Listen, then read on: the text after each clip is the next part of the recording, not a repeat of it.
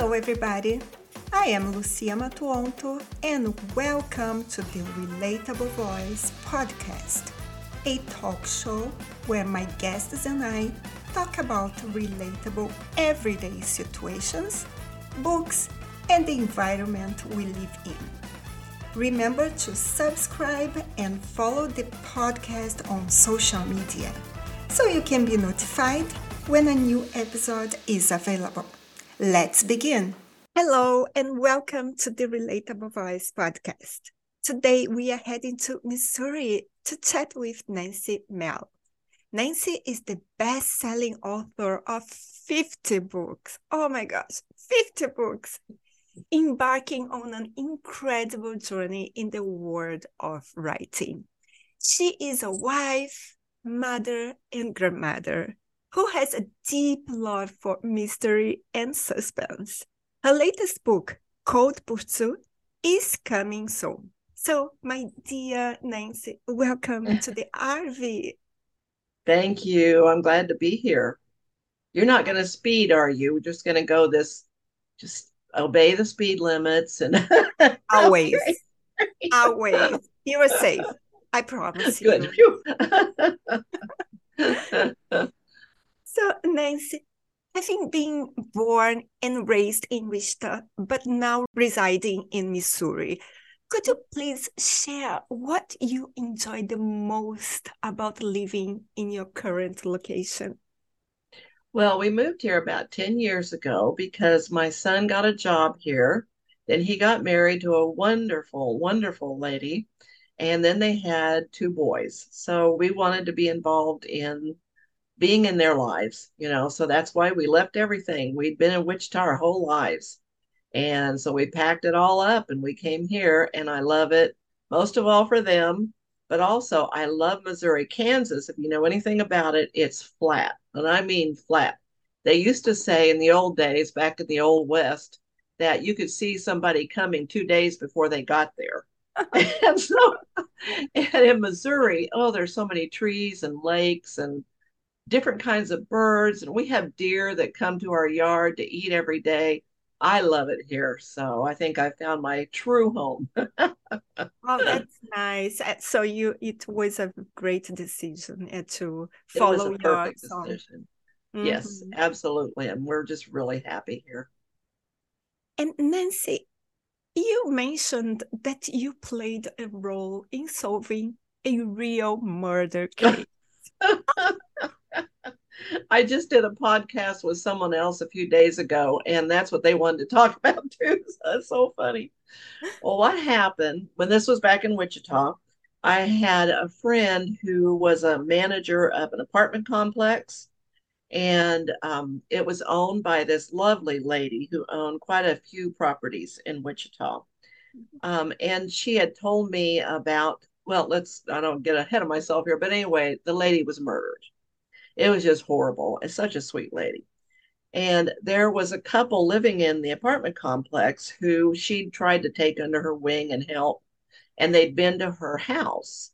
And I, when when I was talking to my friend, she said she was talking about this couple, and she said, "Oh, they're moving out. They're out front right now, and they have a U-Haul." And I'm thinking now maybe it's a mystery writer in me, but I'm thinking, okay, they've been in her house. They've seen all her stuff. She was a very wealthy lady, and they're leaving town. And I thought, something's not right. So I told my friend, I said, don't let them leave, call the police. And she said, I'm not calling the police. Are you crazy? And I said, call the police. So she called her husband and she said, Nancy wants me to call the police. He said, Well, if she says call the police, call the police. So they did. And the police showed up and looked in the U Haul and not only found the stolen items, but found the murder weapon and arrested them right there. And so that was my part in that. It, oh. it was a horrible story, but glad they got him, you know. this is remarkable because you had the feeling was it a feeling that you had that something was wrong? it was a feeling yeah immediately i mean then your mind kicks in like they've been in her house you know those all those little things come together like why you're having that feeling but yeah, it was just a feeling at first. And then I thought about the rest of it and it just made too much sense. If I was writing the story, that would have been it. You know, you would have had to put them in the location. And they were not rich people, so they'd been inside of her house, and she had a lot of a lot of things and there was a theft along with the you know with the murder so that's you know i could have been wrong but it just seemed like everything lined up mm-hmm. so. Yeah this is kind of thing we often witness in movies or read about in thrilling novels mm-hmm. mm-hmm. and it happened to me yeah and it's still a sad you know sad sad story but anyway that's that's that. I hope I don't ever have to help solve a real murder again. Yes. One time is plenty. and how this how did this real life event influence your writing and approaching to crafting suspenseful narratives in your book, in your new book? I don't know that it did, but I mean, it does give you a sense of wanting to see the bad guys mm. caught. I, I went to a conference, this was years and years ago. In fact, I don't even know if I'd written a book yet, but I went to a mystery writers conference. And there was a published author there who said that writing mystery, and I do, it's called suspense, but there's mystery in my books. She said writing mystery is actually um, the pitting evil and good it's the fight against evil and good. And in our books, good wins. And so that's what solving a mystery is that good wins. And that always stuck with me. And so in that situation, of course, it worked out that way. And it may be in the back of my mind, you know, but I've, I believe that even before that. So mm-hmm. anyway. And Nancy, um, I have to tell you, I used to love reading suspense and mystery. And when I was uh, maybe 10 years old or 12, I used to read Agatha Christie's books. Yes, yes. I was going to ask you if you also like reading Agatha Christie. I think I have almost every book she's ever written. And the funny thing about that is that when I started writing mystery, it was more of a just regular mystery. And then my agent said, there's a publisher who is uh, going to start a, it was a mystery, a cozy mystery books, books um, club is what it was. And would you want to write a proposal for a cozy mystery? And I said, well, yeah, sure. But what's a cozy mystery? Well, Agatha Christie. And so when she said that, of course, I realized what it was, and maybe I hadn't put a name to it, but that's what it was was was Agatha Christie. So that really helped me, and I got the contract. So all of my Agatha Christie reading helped, I guess. yes, um, she was amazing. Absolutely. And, yes, and Nancy, could you please share with us your journey to becoming an author with 50 published books and nearly a million copies in print. Well, it's kind of an odd journey because a lot of times people will say, I knew what I wanted to be when I was a child. Okay, I had no. I loved to read when I was a little girl. I would go to the library, get five or six books, and then get under the covers at night with a flashlight and read them all before morning. I just loved to read, which I found out later a lot of writers are this, were the same way when they were children, but I didn't know that at the time. And then when I was a teenager, I wrote uh, poetry, but it was kind of that, you know, that teenage angst thing is just probably horrible. I don't know whatever happened to it, but I probably wouldn't want to read it. But um, we had an assignment in my English class to write three poems. And so I did. And the teacher got up and read them and said, I know I've read these before. So she accused me of plagiarism and I just kind of stopped writing after that. So fast forward to my 40s, and I still hadn't found that thing, you know, that you're called to do, whatever it is. And uh, I had been watching Murder, Murder She Wrote, and I started thinking, boy, I might like to be Jessica Fletcher, but without the high body count all around her. And then I heard a teacher say, that go back to your childhood and look at what you did naturally and it it's probably what you're called to do and that was the first time i thought wait a minute you know, I loved books when I was a kid. Maybe the reason that teacher said that is because I was good. It never occurred to me when I was a teenager. So that's when I thought, okay, well, maybe I'm called to write. So I was working at a bank back then. And on my lunch break one day, I said, okay, I'm going to see if I can write a book. Okay. So I got three pages done and I said, this is not what I'm called to do. this is really hard. But then that little voice goes, try one more time. And I did. And the words just started flowing out. And they've never stopped since that day. So ever since then, I started learning how to write first and then took a year off trying to learn how to write because a lot of people don't realize it's a craft. And so I did that. And my first three books were actually published by small presses. And then I got a contract for a larger uh, publisher and that's how it got started. Wonderful. Well, it's good that you uh, you didn't give up. Yeah, and it isn't it too bad that if the teacher back then had said, "I see something in your writing," I might have thought earlier in my life that maybe I was a writer, and I could have started, you know, before my forties. But you know, God has His timing too, so maybe I wasn't supposed to back then. Who knows? But that's yeah. how that's how i mean and now i'm not really complaining that i don't have enough books in print so i'm okay When you need mealtime inspiration, it's worth shopping Kroger, where you'll find over 30,000 mouthwatering choices that excite your inner foodie. And no matter what tasty choice you make, you'll enjoy our everyday low prices, plus extra ways to save, like digital coupons worth over $600 each week. You can also save up to $1 off per gallon at the pump with fuel points. More savings and more inspiring flavors make shopping Kroger worth it every time. Kroger, fresh for everyone. Fuel restrictions apply. And your new series, Ryland and St. Clair, Book mm-hmm. One, Cold Pursuit, is going to be published in July. Is that correct? Mm-hmm. That's right, yes. Can you describe the Ryland and St. Clair series and what sets it apart from your other books?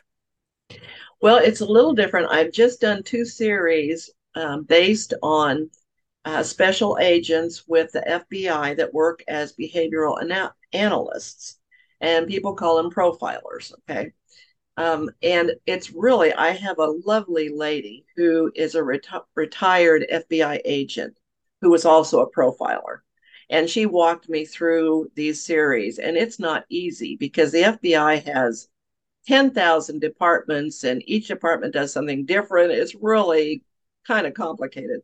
So I decided in this series I was going to have uh, agents that had left the FBI, but still have that profiling uh, talent and that you know exposure, and put them in a private investigation firm. So that way I have a little more freedom, but yet I can draw on that past experience and, and everything I've learned. Um, so I did that. And also, I ran across an unusual um, disability that some people have. I had never heard of it before, and a writer friend told me about it called synesthesia. And what it is, it's someone whose senses are all confused. Like they may see a word and smell an aroma, or see a color, or their senses just don't work the way ours do. And so I thought, boy, that would be a really good trait for a serial killer to have. and so and so that's how I worked it in, and that's how it's very different from anything I've done before. Yeah, I I will research more about this um, this uh, let's say it's a neurological problem disorder. Yeah, disorder. yeah, yeah, and I love research, so that was interesting in itself. So, and it's so hard to think of about how someone would live with that, you know, but they do. Yeah. And also, I know that one of your characters, um, an ex FBI profiler, has PTSD. Yes. I believe she is the protagonist of the story. Yes, uh, River Ryland. That's right. Mm-hmm. And what motivated you to create this character? Because, uh, for example, in real world, people often face mental health challenges. Right. And it is commendable that you tackle this topic in, in your book. It makes it more, let's say, real life. So how did you came up with this idea? Well, the truth is people that work in law enforcement, the things that they face are unimaginable. And a lot of what really happens when we write about serial killers or any other violent criminal, it's a it's like the Agatha Christie version. It's not the real version. So, truthfully, the fact that most people in law enforcement don't have PTSD is kind of unusual. But what I did with uh, River Ryland, uh, they help when you're a profiler, you write profiles for the FBI. You're not out in the field. You're in an office in a building working on a profile that you give to law enforcement, and it is designed to help narrow down their search field so they can find who they're looking for. In other, other words, they can look at the situation and say, you're looking for, say, a white male between um, 25 and 40 and this is the kind of job he probably has. They can read all of that from the situation, from the crime scenes. Okay. Um, in this situation, I brought them out of the office because they thought that another uh, analyst that they worked with had called them to a location along a river. This is in Arizona, where they'd help to um, law enforcement to look for what I call the Salt River Strangler but it was really him setting them up and he attacked them shot her um, her co-profiler tony st clair four times and tried to kill her by putting her in a, a chest an old chest and putting it into the river. And so inside this chest she uh, calls out on God to save her, a God that she's rejected because of her father and the way that she was brought up. And when she's saved, she turns her back on him again. But she's dealing with this PTSD. So it's her spiritual journey as to how she deals with the fear and the guilt. And I use that as a way to show how her her partner also helps her on that spiritual journey. Yeah. And that was the reason. And I, I think I, I want to make, I want to create characters that people can relate to. And I think we've all faced fear and we've all faced guilt. And so that was something that I wanted to uh, deal with in the book so that it's not just a story, but there's more to it than that. Yeah, it's, that's always what I thought. Yeah. and Nancy, could you share with us your methods or some techniques for crafting compelling characters? How do you come up with a character? You are an observer of human beings. Well, you're exactly right about that. Uh, it's funny because it's another thing I found out about writers is we love biographies. We watch people. It's just an innate curiosity. And so I've also even, I mean, serial killer shouldn't be interesting, but for some reason, the psychopathy is interesting to me. And so I've read books about them and, and different types of people. Uh, it's just something that I think writers need to know. It's not only that we need to know, but we have to know. And the other thing is, I also think that it helps to identify things inside of ourselves. I mean, people will say, Well, are you in your characters? I'm in all of my characters. I mean, the good ones and the bad ones, because even the bad ones, I mean, we've all felt hatred. Now we know how to deal with it, and some people don't, but we've all felt those things. And so I think that helps. And I just think a natural curiosity about people. You know, it's something, this is funny too, but I know some writers actually like to go to malls and sit and just watch people come by because of the different kinds of people, the way they move, the way they talk, the way they act. It all it all comes together to help create characters. Yeah. This is the story of the one. As a maintenance engineer, he hears things differently. To the untrained ear, everything on his shop floor might sound fine, but he can hear gears grinding or a belt slipping. So he steps in to fix the problem at hand before it gets out of hand. And he knows Grainger's got the right product he needs to get the job done, which is music to his ears. Call, clickgrainger.com, or just stop by. Granger, for the ones who get it done. Is the famous people's watching. Yes, exactly. now be careful, or you may end up in my book.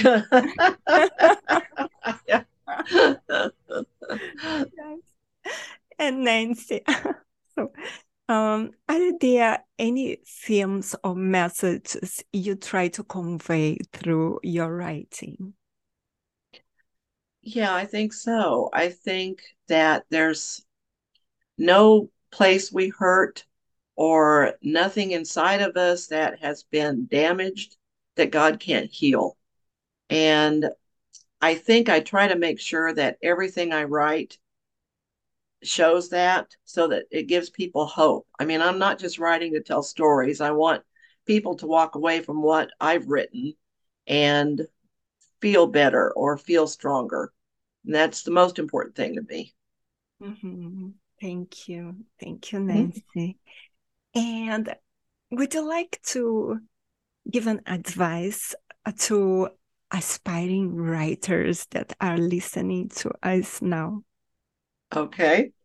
Uh, yeah, some things I wish I'd known back when I started. Yeah. First of all, I think a lot of people starting out want to write what they want to write. And that would be great if it would work, but sometimes that's not the way to do it. Number one, like I said earlier, learn your craft. Don't get in a rush. You know, learn, read, study, get with other people. I mean, other writers are are a big help to bounce ideas off of, to have them look at what you've read, get feedback. Also, find publishers and that are publishing the kinds of books that you want to write and read what they're publishing. Because if you know what they want, then that will give you a lot, they'll give you a leg up. And the funny thing is, my journey has been so weird from starting to mystery to cozy mystery. I spent three, no, I'm nine books, three series writing um, old order Mennonite suspense. Don't even ask me how I got there. But But little by little, I was able to say, why don't we make this more suspenseful? Why don't we forget the old order Mennonites and just do suspense? Why don't we do, and since I had my leg in, I could talk to my publishers and they would open the door to let me try different things. And that's why I can write what I want to write now. So find out who's publishing what, uh, learn to do that, learn to write that. You'll get the chance later to maybe go in a different direction that you'd like to go once you have a publisher who trusts you. That's important. Wonderful. Thank you. Thank you for You're welcome. advice. and Nancy, where can our listeners find you online? Um, my website, nancymehl.com. And also, I have a blog, Suspense Sisters. It's, um, I think it's suspensesisters.blogspot.com. And I've got a blog there with some other suspense authors, and it's a lot of fun. I think they'd enjoy that too. Nice. And do you have social media as well? I'm all over Facebook. I can't give you, I can't give you the actual uh, how to get there, but I have a regular page and then I have a fan page. Okay, great. And I would like to thank our listeners to be here with us now. And please check our new magazine and our new issue of the magazine, The Relatable Voice. And you can see Nancy there. You see her website, you're going to mm. see her book, and of course, to learn a little bit more about her and other incredible authors. And Nancy, it was delightful to come to Missouri to speak with you. You are such a lovely person. I just really enjoyed this. I really love meeting you. Thank you. Thank you very much. And you know, you are always welcome. I'll be here when you publish your book number 51. Okay. You got a deal. deal. Thank you. There, Thank there you you. go.